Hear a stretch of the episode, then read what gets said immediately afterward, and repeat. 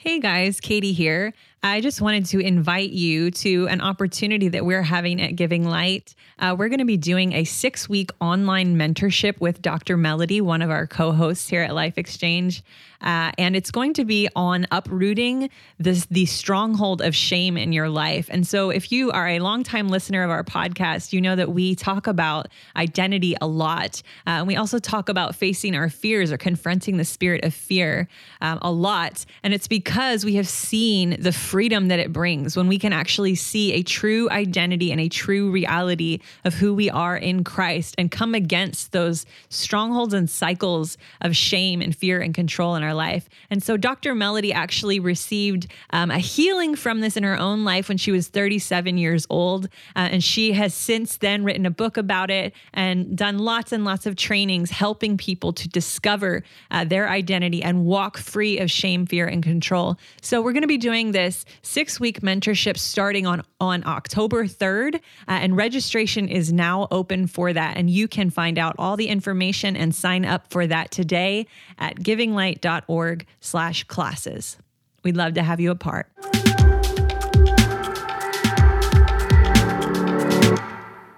Hi, I'm Melody Hilton. And I'm Joel Hilton. And I'm Katie Stansfield.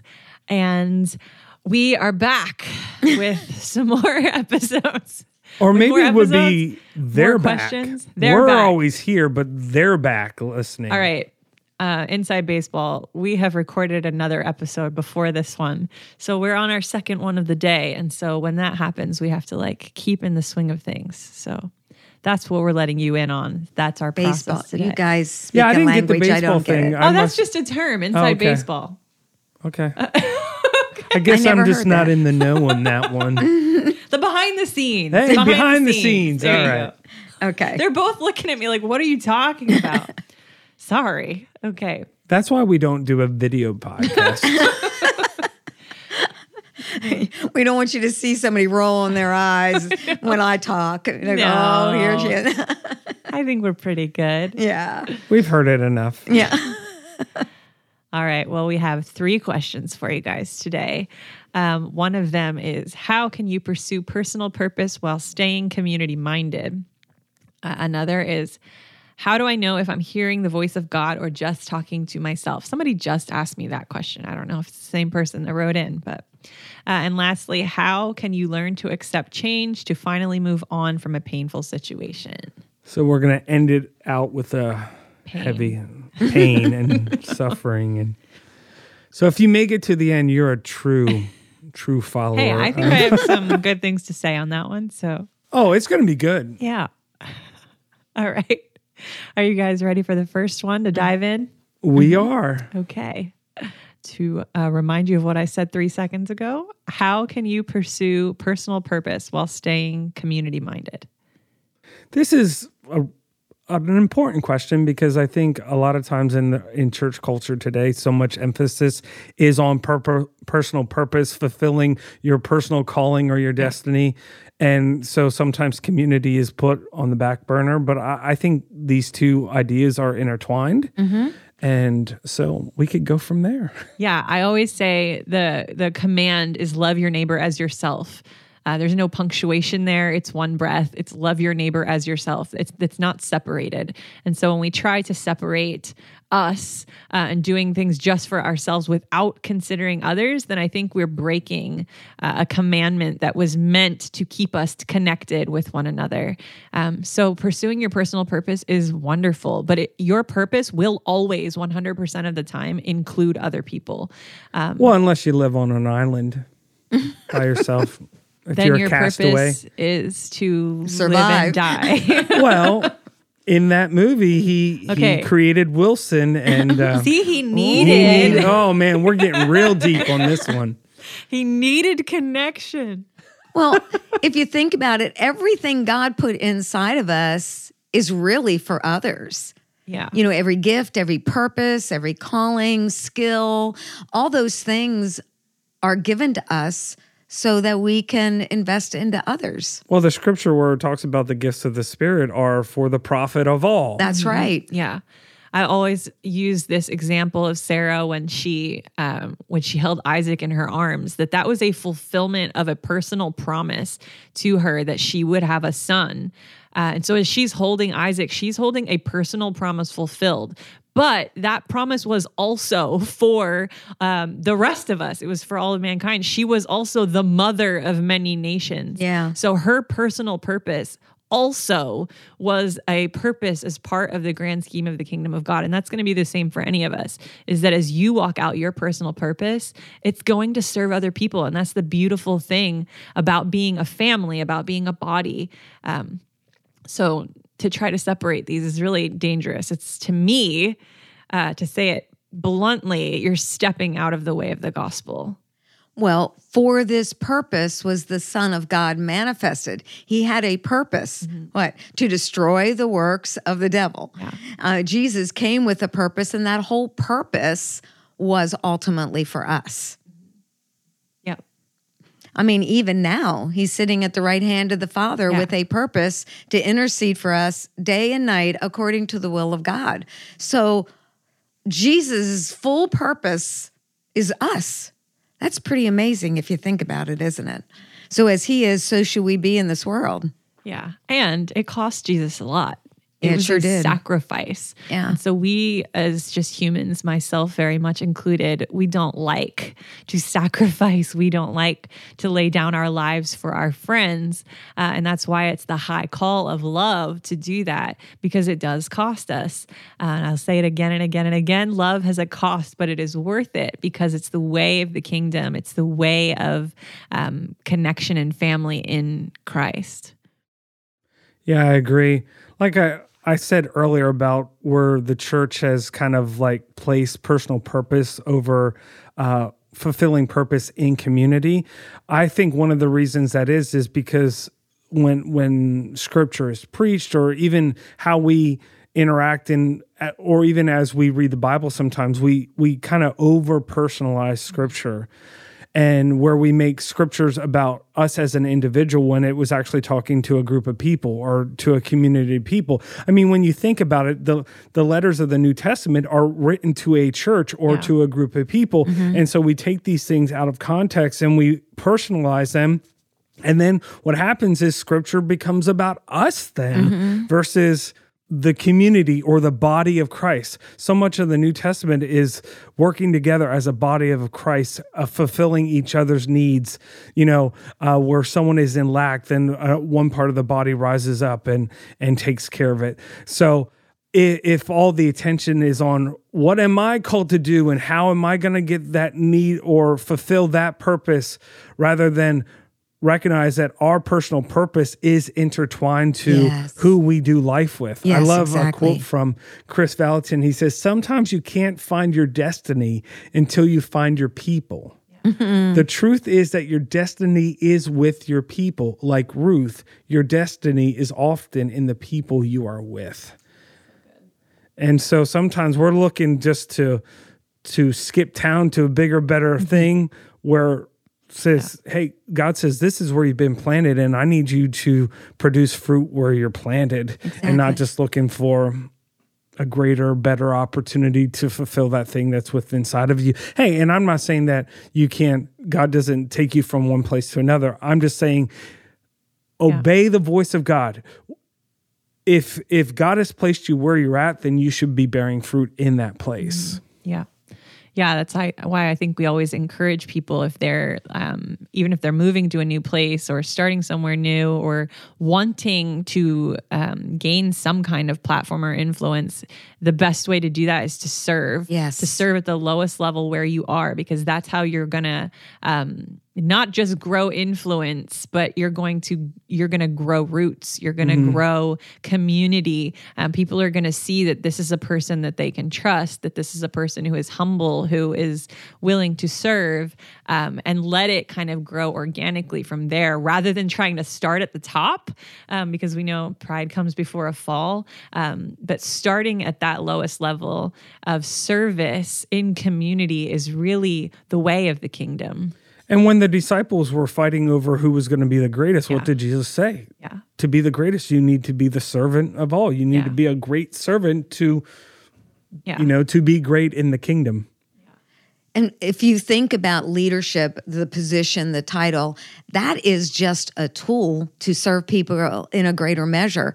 Uh, I remember one time we were asked to, with, we were given this honor to lead this big beautiful thing for a larger organization. And we accepted it, and everyone said, Oh, wow, what an honor, what an honor. And I said, Yeah, it's an honor, but in actuality, it just means we have a lot more people mm-hmm. to serve. Yeah. You know, there's there's going to be a lot more demand on our life to give our life away.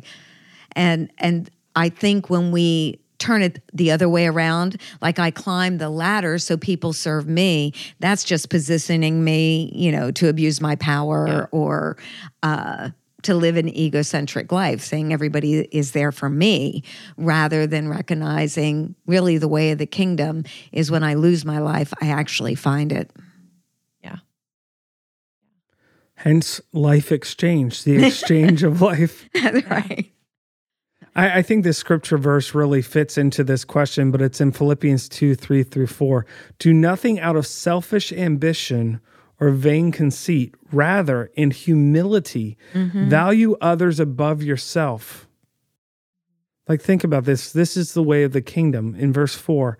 Not looking to your own interest. Man, this is brutal. but each of you to the interest of others and if if you look at that chapter, it, it goes in more into depth, but we're talking about personal purpose. And and when I read that scripture verse, I think when our personal purpose becomes greater than our ability to love those around us, Ooh. your personal purpose has become an idol in your life. That is yeah. so good. Yes.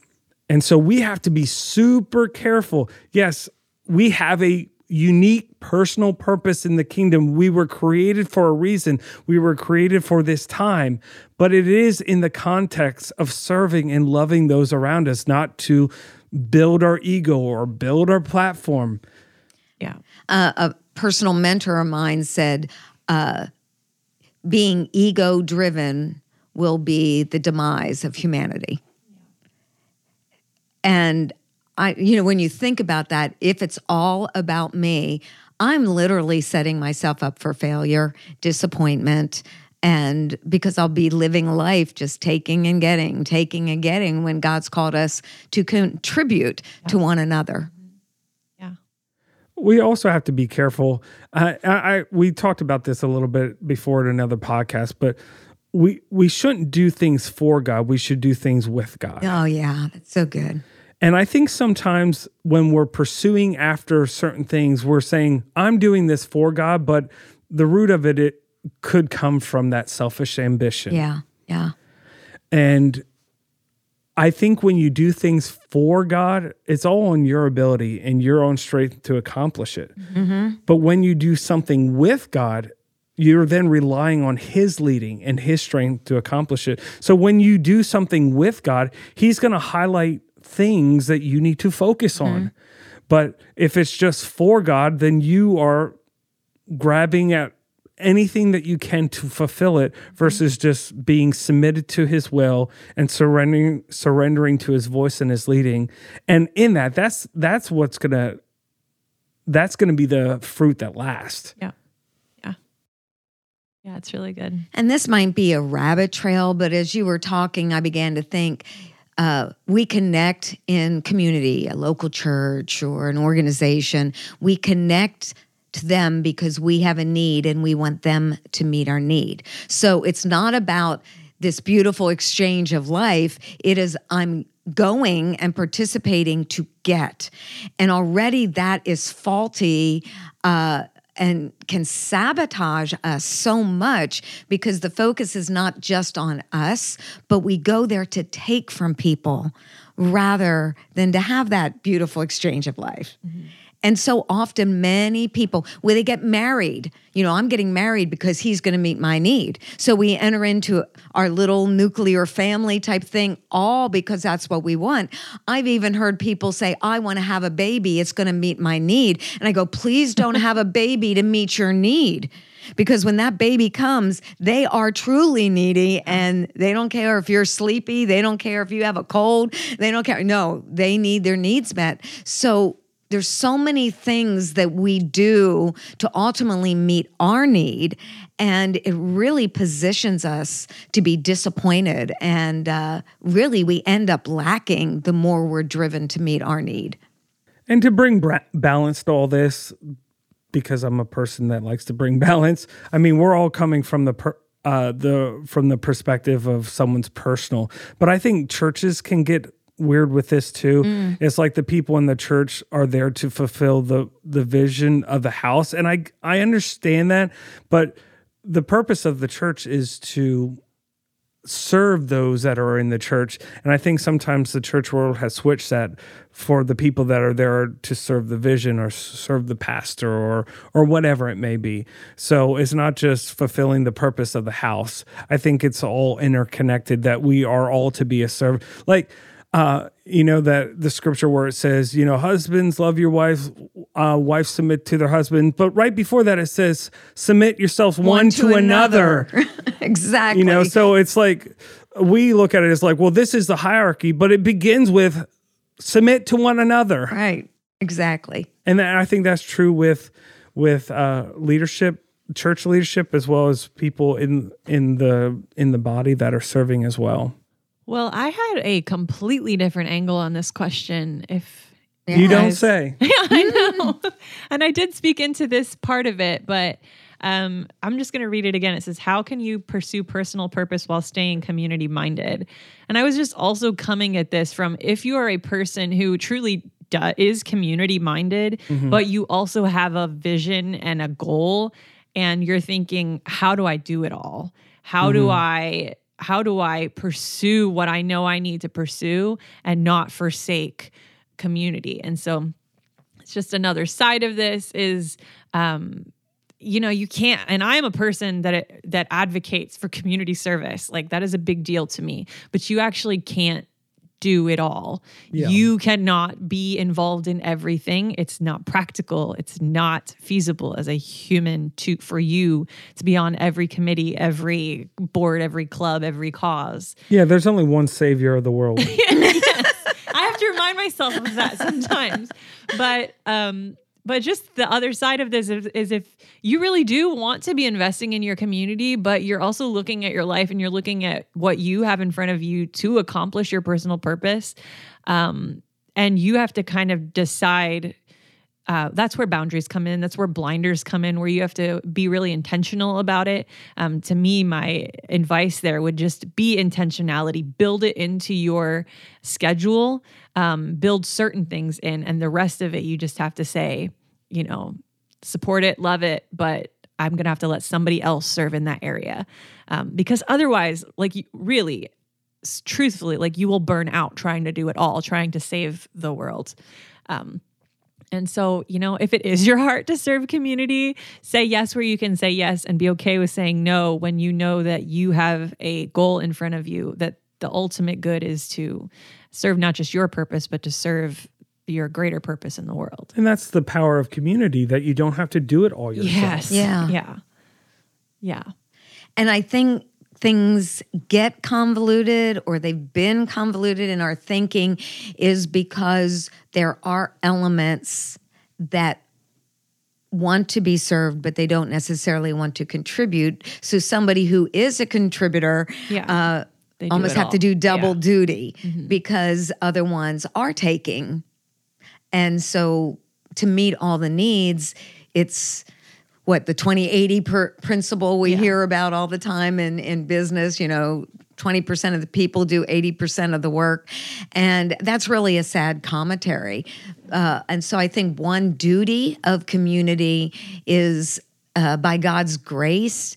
Uh, how do we give people opportunity to contribute? Because honestly, that'll meet their needs more than all the taking and getting in the world. Because the moment I give, something happens on the inside of me that God just so meets me there. Yeah. I mean, we spent the first 20 minutes talking about how we need to serve other people. Mm-hmm, mm-hmm. It is very, very important. We have to um, choose to serve community.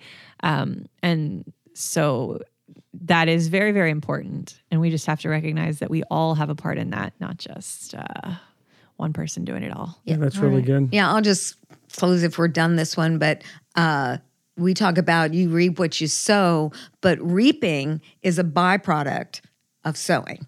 Mm-hmm. So if we just want to reap, but we never sow, then we have just messed up a, you're breaking, a spiritual law. Well, even like economically, you're breaking the principle of of how it works. Yeah, exactly. Yeah.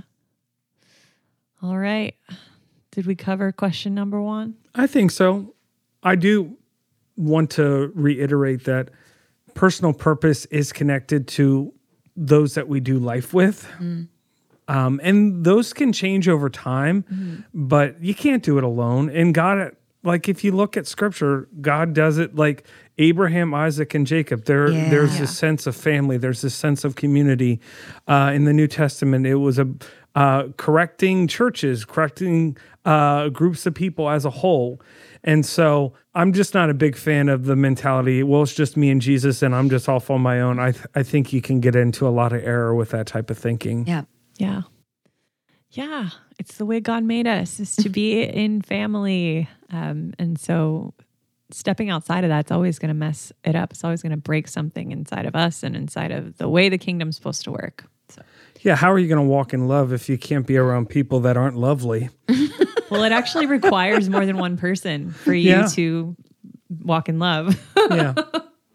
So, so don't. This is not an isolation uh, podcast or question. I think it's a topic we're passionate about. Yeah. We are life exchange, so we can talk about this long. Yeah.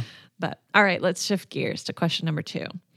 It is how do I know I'm hearing the voice of God or am I just talking to myself? Mm. Big, big question for a lot of people. And I totally understand um, that um, it's not a natural principle for you to be hearing the voice of God, to be hearing the voice of a greater power. It requires faith just to even understand that um, that God, someone you can't see, uh, you can't touch. Um, you know, they're not going to walk in the room. God's not going to necessarily in the flesh walk in the room with you. And you have to have faith to believe that you're hearing something other than your own voice. Um, so it is a valid question and it is a big question because um, it requires a belief.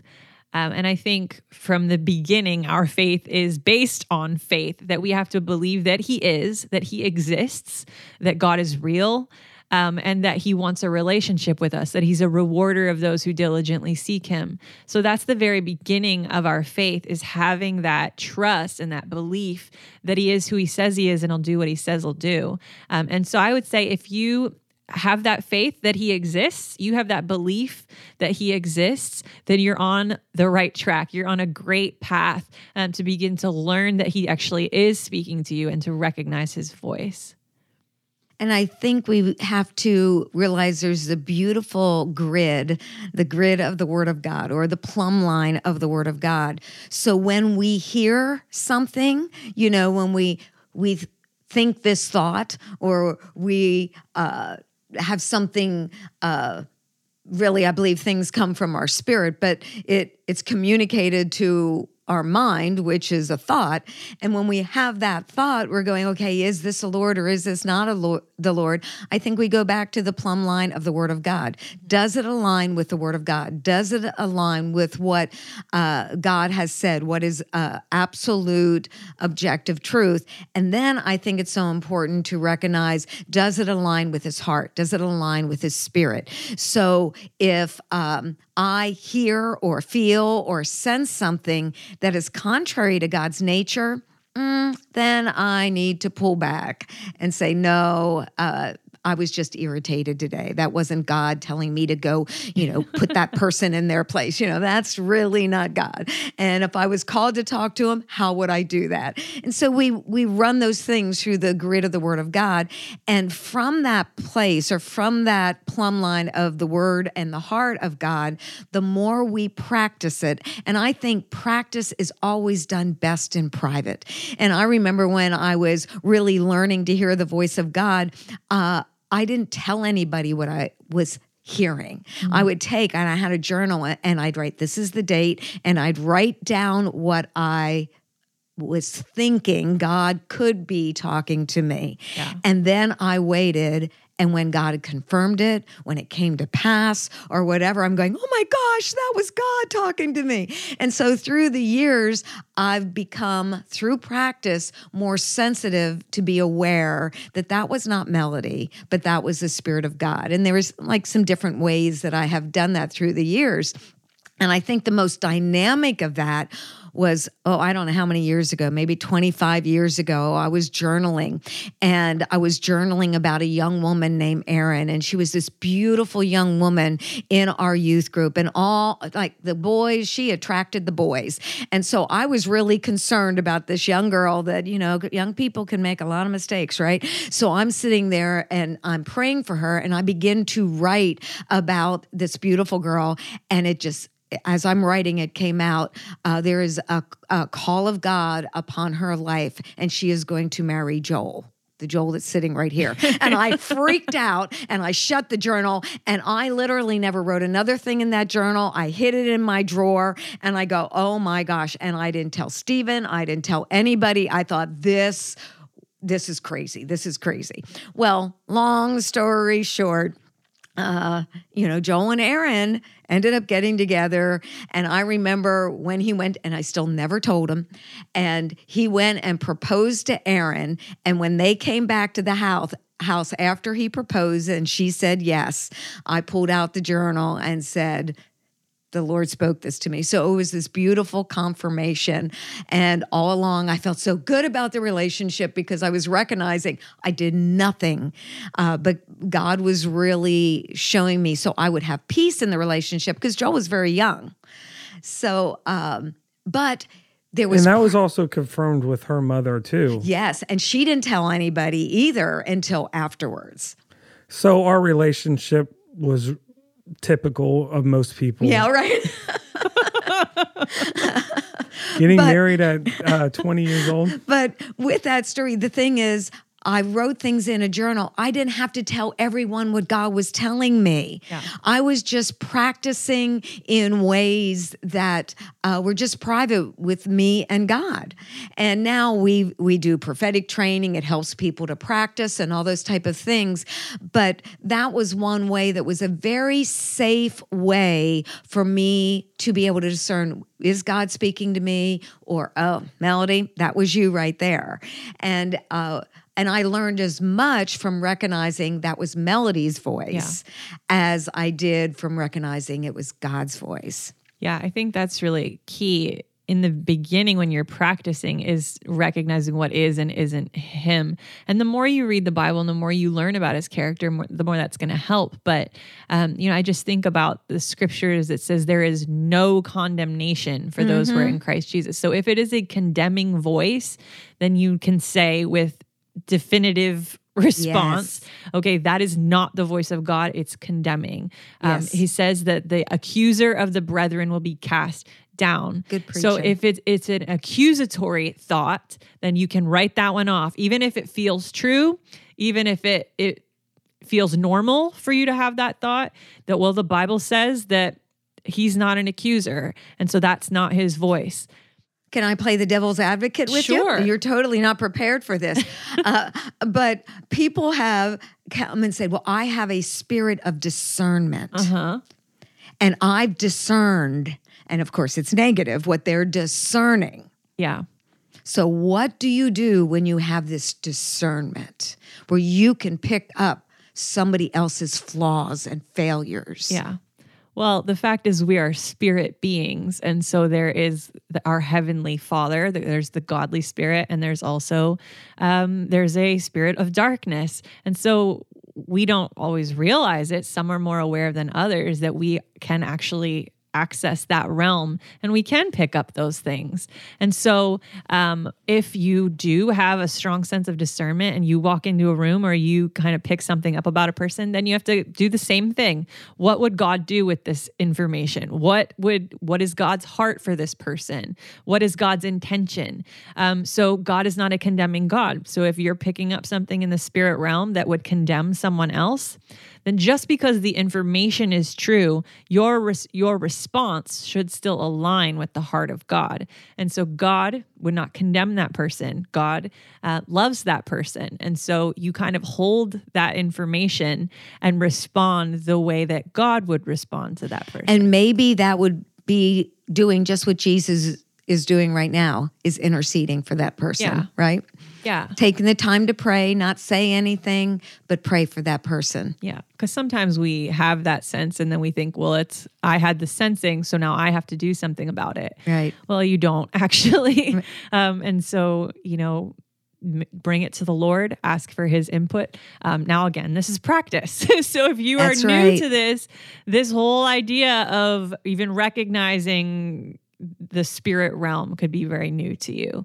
Um, but I think the more that you pursue the character of God, the more you're going to recognize his voice. It's just like if you're, I always use this example with the kids. If you're in a crowded building with a lot of people and there's a lot of moms and dads in that building, when when your kid or when that kid says mom, it's like that mom can pick out a needle in a haystack because they know their child's voice. And so the more we know our father's voice, the more in the midst of all of the voices that we're hearing, the more we're going to be able to detect, okay, this is God. This lines up with who God says he is, the or who the Bible says he is. Um, the Bible says that he's kind, that he's compassionate, that he's loving, that he's a God of justice and a God of mercy. It tells you a lot about his character. And so when it aligns with his character, okay, well, that's a good place to start. You can kind of begin to trust, all right, maybe this is the voice of the Lord speaking to me. Um, so, all right. Great job. Katie. Great job. Well, I always question if the only thing that a discerning person picks up is the negative. Yeah. Good I think that that's Yep. a problem Yeah. because it doesn't take a rocket scientist to go in my house and see my kid flipping out with a bad attitude and mm-hmm. say, "I'm discerning that there's a bad, a- there's like something going on here." No, what takes discernment is, okay, Holy Spirit, how do I handle this? Right. How do I address my children in this moment? What is the best way to bring peace to the situation? And so, for someone that's always just seeing the negative, I would say I don't know how much discernment that takes. Like someone could look at our country and say, "Oh, it, it's bad." well, yeah, it doesn't take much discerning to know that. Mm-hmm. You know, so well, what does the Lord want to do? Yeah. What is His plan? What is His purpose? Amen. And that's what takes discernment of saying, "Okay, yeah, there, this there's this person that has this issue, and then my job is to expose it." Well what is God's plan? What is God's because his plan is one of redemption and one of mercy. And and there's some things that God has revealed uh, to people that are pr- pretty serious and that need to be addressed. But we can still seek the way of the Lord in that situation. And so it's not just like I said, uh, if all you see is the negative, well, maybe you're not discerning. Maybe you're a pessimist. I don't know. So Wow, I'm you were pretty passionate about this one. I thought, wow, I haven't heard that much passion in your voice about something. Oh, I don't know if I'm passionate about it. I do just, think often when people say they have a gift of discernment, often it does go in that direction of I mm-hmm. can discern The negative. the negative of what's going on. But can we discern something that's beautiful and Yeah. valuable? And, and that's where it takes precious- practice of being able to take that quote unquote gift and to exercise it the way the Lord wants to exercise it. Um, Well, yeah, I, I, mean, if you want to be a prophetic culture, you have to be able to look at someone and look past the mess, Mm-hmm. look past the situation, and see how God sees them, That's and exactly see how God right. wants it to be handled. discern who I they think- are in God. I think of the woman at the well, and Yeah. Jesus kind of reads her her Yeah. wrongs in private, one on one, not accusing, just stating the fact. And she goes, "I discern that you're a prophet." yeah, that always cracked me up. And then I love how she gets super spiritual then. She Mm, Yeah. says, I discern that you're prophet. And then she starts spouting off, this is the way that this uh, will worship, the Samaritans will worship, Yeah. blah, blah, blah. And and it's funny because sometimes when the prophetic comes out, people get really spiritual Yeah. to kind of hide what's really going on. And Jesus just cuts through all of that and just says, No, you had five husbands. And But he like- wasn't condemning her. He no, wasn't he was saying, her. "I'm offering you a well that does not run dry." Yeah. That's right. You've tried to fill yourself with all these different things, Yeah. but I am the one that can satisfy that very need within you. And he didn't, he waited until the disciples went to buy food. He didn't do it when everybody else was around. He spoke with her one on one. And then guess what? Uh, when that healing came, that revelation came, Yep. um, she wanted to tell everybody else about him. And if you just call somebody out on their stuff and you are um, just condemning or accusing or pointing fingers or um, or exposing them, you are that is not the ministry of reconciliation. And our ministry as um, followers of jesus is reconciliation. And so if your heart if the heart even in discernment is not to reconcile that person to the lord um, then i would really question uh, what spirit you're following. Even if the information even if what you're sensing is correct the spirit might be crooked This moment right now kind of encapsulates how our conversations go. rabbit traily yeah, we have one question. How do we know if it's God speaking or it's just me talking to myself? And we're getting into like, hey, if you're always just seeing the next, we've gone off topic but we were rolling so But that's good because a lot of times, uh, in the process of trying to discern, we've got to make sure what is what is that plumb line. You know, what is going to honor God as we hear, and the more we practice, not just the truth, but the heart of God when we hear, the more it'll position us to hear, obey, and see the fruits of that. yeah, that's good. So getting back to the question Yeah. was so, like for me, one of the big things is praying in the spirit. Like the more I pray in the spirit, the more sensitive I am to my spirit man. Because when I pray in the spirit, it's not coming from my head. It's not coming from my thoughts. Uh, it's it's not something I learned or developed or was educated in. It's coming directly from my spirit man by the Holy Spirit. And it's from that same place, my spirit man, that I hear the voice of God. It's communicated to my thoughts, but the source of it is my spirit man. So as I pray in the spirit in unknown tongue, then I am becoming more and more sensitive to my spirit man. And it's from that place that I hear. I need to throw this in while she's talking about that. If you do not speak in tongues, if that is foreign to you, or if you want that, uh, we believe that that is accessible for every believer. And Yes. we do have a resource. There's a free online course on our website um, on givinglight.org. Just check out the resources section. You'll find that there. Okay, continue. Good job. okay. To add to that was discerning His voice is really a by, a byproduct of fellowship and union with the Holy Spirit. Uh, Jesus talked about this in John 10, where he says, And his sheep follow him because they know his voice, but they will never follow a stranger. In fact, they will run away from him because they do not recognize a stranger's voice. So, how do we develop this? We develop it by knowing and spending time in relationship with the Holy Spirit Yeah. and knowing his word. Yep. And so, just like if someone came up to me and said, Well, your mother said this, I would be like, I could either confirm that or deny that because I know what she would say. I've been around her a long time. I know her voice. So that's the same way as because I'm in relationship with the Holy Spirit, because I'm in fellowship with Jesus and his voice, the more I can recognize it, the more that I can cultivate that. And so when a stranger comes, and can say no that's not his voice. And actually in scripture it says they run away. They flee from that that voice. And so it's going to take time. It's going to take development. It's going to take cultivation. And so if you're if you're unsure it just means that you're kind of in the beginning journey of learning how. But if you're waiting for it to be perfect right away mm-hmm. It's just not going to happen. You have to develop it. And and going back to what you said earlier about like you would kind of practice in private, I would say take notice of your your misses and your mm-hmm. victories.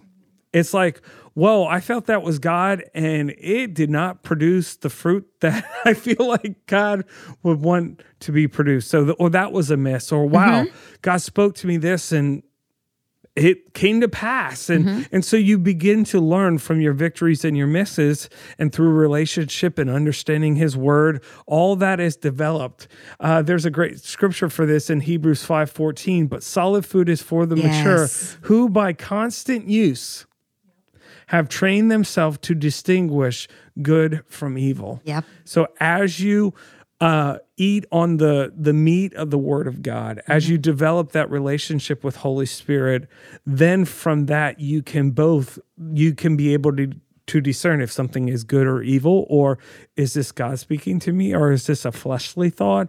Is this a thought from the enemy? As you cultivate it, as as it says, through constant use, as you use it, you will develop it. And I also think it's also important this is not just a just a solo thing. It's also get around people that have confidence in hearing the voice of god. Allow them to speak into your life. Mm-hmm. So yes it is through the the holy spirit it's, but it's also hanging around those that have exercised that gift and then they can speak into it and i think it can even be developed even more Yeah, I think that's really true. That's really good. Um, I would just like re-emphasize though, do this on your own. You do not have to wait for another person um, because it's it's a personal relationship with the Lord. And yes, you're going to grow in that in community, but it doesn't. It it it's between you and the Lord, uh, developing that confidence that when He speaks, um, that He is a loving voice, that He is a kind voice, He's a compassionate voice. And for a lot of us, if we didn't know that voice before, if that voice is brand new, then we really have to practice receiving that voice as okay to receive. We talk a lot in our faith about rejecting thoughts because that's the thing we have to do a lot. um, the enemy is constantly speaking to us, and we have to reject those thoughts. But we also have to re- we also have to practice receiving those thoughts or what he's speaking to us. So if he's speaking thoughts of love over you and kindness and compassion, and you're so used to you're not used to hearing that voice, then you might shut them out. But the more you let those thoughts come in and you receive them as truth about you, as truth about who he is and the way that he speaks, then you're getting more and more comfortable with how he speaks. And you're going to learn that voice more and more and more. And as he speaks, it's not going to be such a, is this him? Is this not him? You're just going to know. You're going to know your father's voice. Um, and so receive what he's speaking um, to you about you. If it's, you know, if it's pure, if it's lovely, if it's perfect, if it's of good report, then you know that those are the those are the words that your father uses. Um, so you can actually accept those, and that's going to begin to transform the way that you think, the way that you believe, and it's going to really help you as you develop um, your your spirit ears and hearing Him. Amen. All right, so let's go to the next one. And the next question is How can you learn to accept change to finally move on from a painful situation or experience? All right. Well, the bottom line is, is we didn't choose the pain, but our only option is to move on. Move on. Mm-hmm. We can't just sit and die because we face some battle, some pain. You know, the the big term now is resilience. It's the ability to bounce back. I'm not saying that's easy, but what's the other choice? To give up? Mm-hmm. You know, we can't do that. So we've all experienced battles, trials, temptations, pressures, pain, disappointment, betrayal, whatever it might be. There is no other choice but to keep on going. Mm-hmm.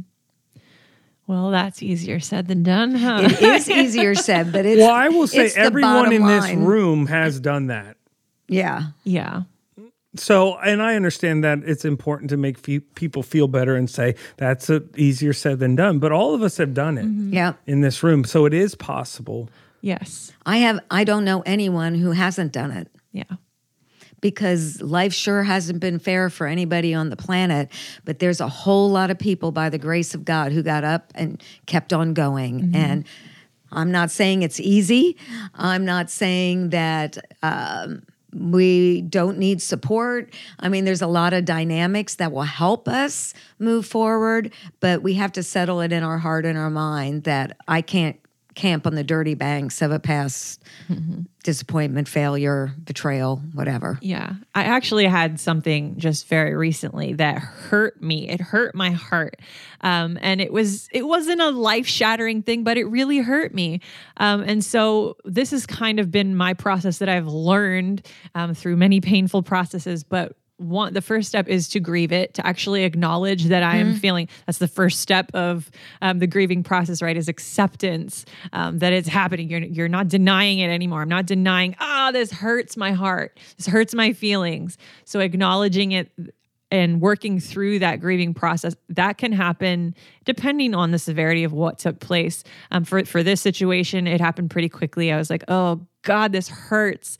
Um, and, and acknowledging that pain, working through the emotion just real quickly, giving it to the Lord. Mm-hmm. I give it over to Him. Um, forgive if there needs to be forgiveness. That's releasing it from you, even spiritually. That forgiveness is releasing you from um, that pain holding on to you. And so giving it to the Lord. And then this next step is super important. It's very hard, but it's very deliberate. And it is to forcefully redirect your thoughts in another direction. And so for me, when this situation happened, my brain, all my mind wants to do is think about this situation, what happened. My it's just like it's constant. It just think about it, think about it, think about it, think about it. And I just had to keep going, no, we're going to think about something else. Now because I had acknowledged it, this is not me denying what had taken place.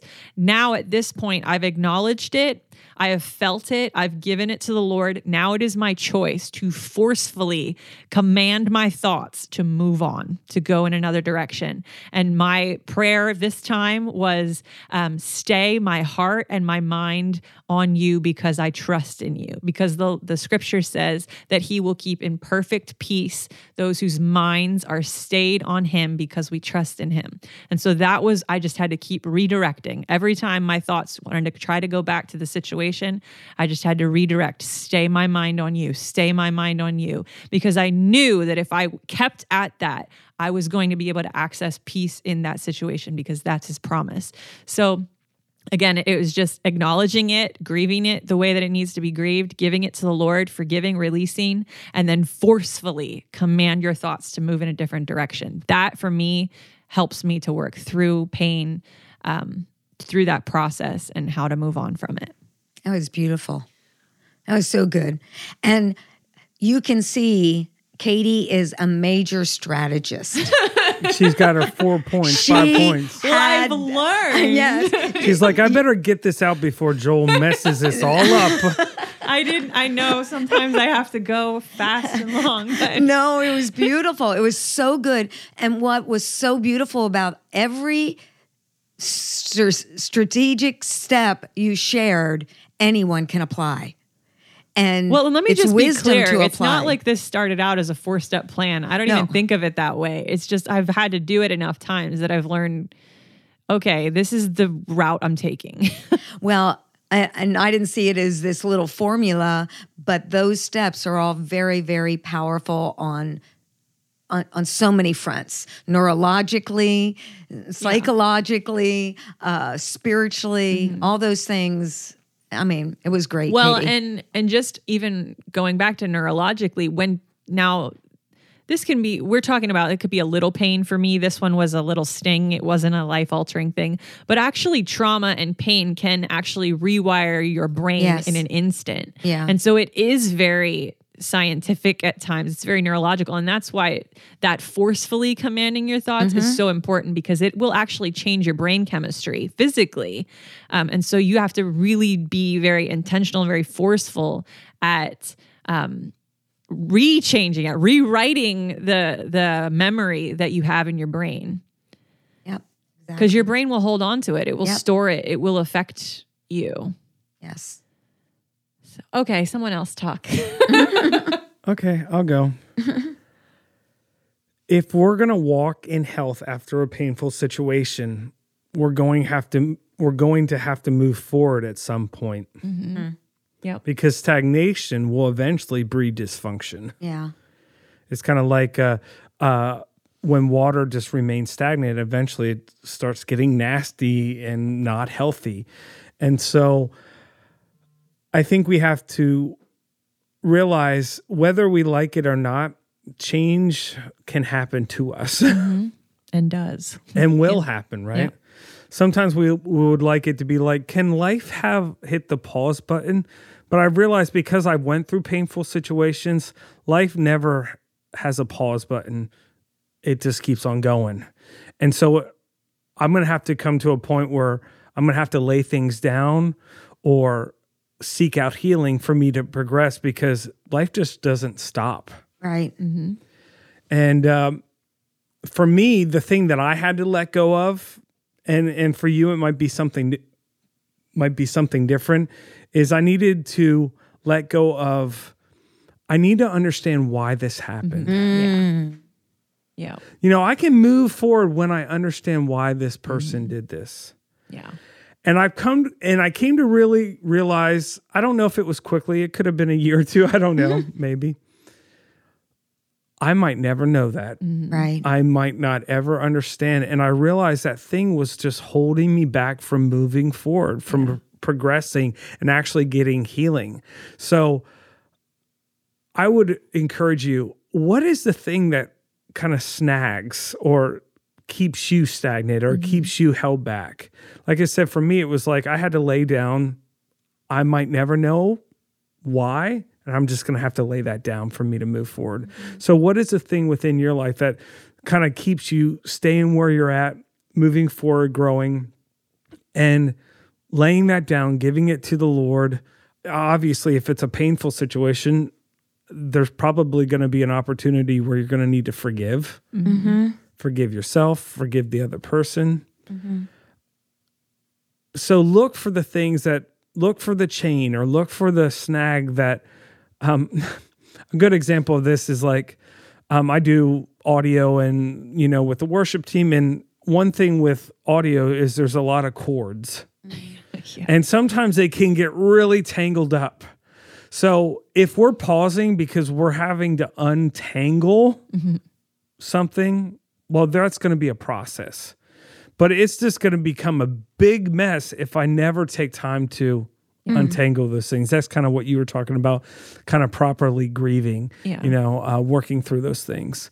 So look at the things that are kind of snagging uh, your your advancement and deal with those things, uh, whether it's forgiving or getting some type of healing in some way. But like I said before, life doesn't stop, and if we remain stagnant, it's gonna. I I look at it like this. Okay, let's say someone hurts me, and that was painful enough. But how I respond to it can even hurt me even greater. Yeah, yeah. Like if I respond in bitterness and anger and resentment, that bitterness could be more harmful than, Yes. than actual the th- the, The, um, actually the thing Event, that yeah. happened to me. So that that's what I'm saying. It's like we gotta recognize that life continues and we have to and I'm not saying we put on the blinders and we just plow through because eventually that will catch up to you right. but look for the things that kind of um, are holding you uh, in in stagnation and deal with those things because life continues and life needs to keep on flowing because if it doesn't eventually there's going to be some type of some type of pain just from how we're responding to what had happened to piggyback on what you said, it's not what happens to us, it's what happens in us. And it reminds me, uh, I won't tell the details of this, but uh, this individual had a horrible, horrible betrayal. And if I told you the story, it would just break your heart.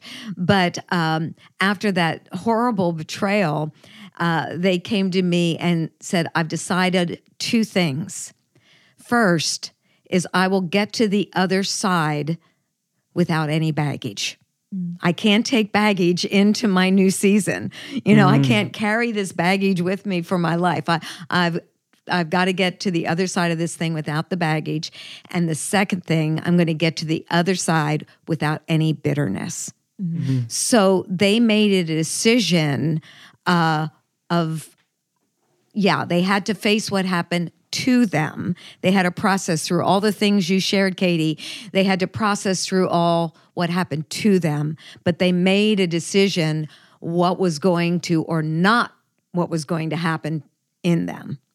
And I'm not going to be bitter and I'm not going to carry baggage. Mm-hmm. And from day one, that was what they proclaimed. So their for their focus was forcibly on yeah. where they were going in a good sense and uh, how they were going to walk out of this thing in victory rather than camping in the pain that was definitely there. You know, mm-hmm. it was intense. Uh, but it's it's there's something so powerful about deciding what type of person we want to be and what we will or will not allow in our future. Mm-hmm. It might take a little process to get to that, but when we settle that in our heart, that tenacity really helps us navigate through the pain. And one of my favorite scriptures, because I've had lots of opportunities, like everybody else on the planet, uh, to navigate through emotional pain. But I love the scripture in Isaiah 6, 7, and 8. And it said, instead of shame, mm-hmm. the things that have brought me shame, you're going to have double. And instead of disgrace, the things that humiliated me, disgraced me, hurt me, wounded me, you're going to have a double inheritance. And I just love that because my promise is yep, this was stolen from me, this was painful, but my God has promised me double. So, what does that double look like? So now my eyes and my focus are on what God is going to do, not in spite of it, mm-hmm. but okay, because this happened, you get ready. You're going to have double. And uh, that's his promise because he's a God of justice. Yeah. He always not just brings um, restitution, but he brings recompense, meaning you're going to get so much more than what was stolen from you. Mm-hmm. When you were talking, I thought of uh, a sermon that I preached a long time ago. It was on praise, but one of the points was praise is a pa- a palate cleanser for your new season. Mm. And so a palate cleanser is something that you take in between uh, the meals or like the, the courses of the meals.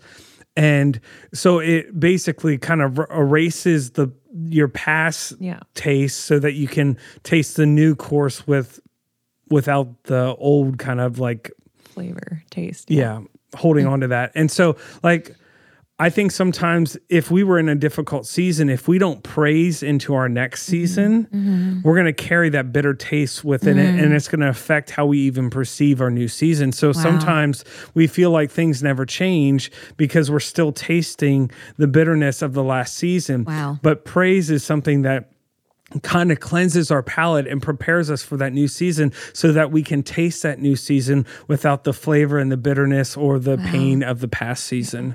So basically, we're putting our focus on the goodness of God yeah.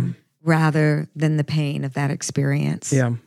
Yeah, that's so powerful. It's again, it's redirecting your thoughts um, to the things of God, uh, and that's that's just it. You know, you have you have to remind yourself of the good. You have to remind yourself that you have gone through a painful thing, um, but God is still God, that you are still loved, you are still wanted. All of those things are still true about you, regardless of what you have just experienced. And so, praising him redirecting your thoughts on him is going to allow you um, to walk through to get through the valley uh, and to see the hope again to see life again to see mm-hmm. light again it's so so good um, and i just love love love that the holy spirit is called our comforter mm-hmm. uh, he uh, yes will never leave us or forsake us but he is our comforter and so this you know even um, the processes that we're giving you, they're not uh, what, like linear that you might be going.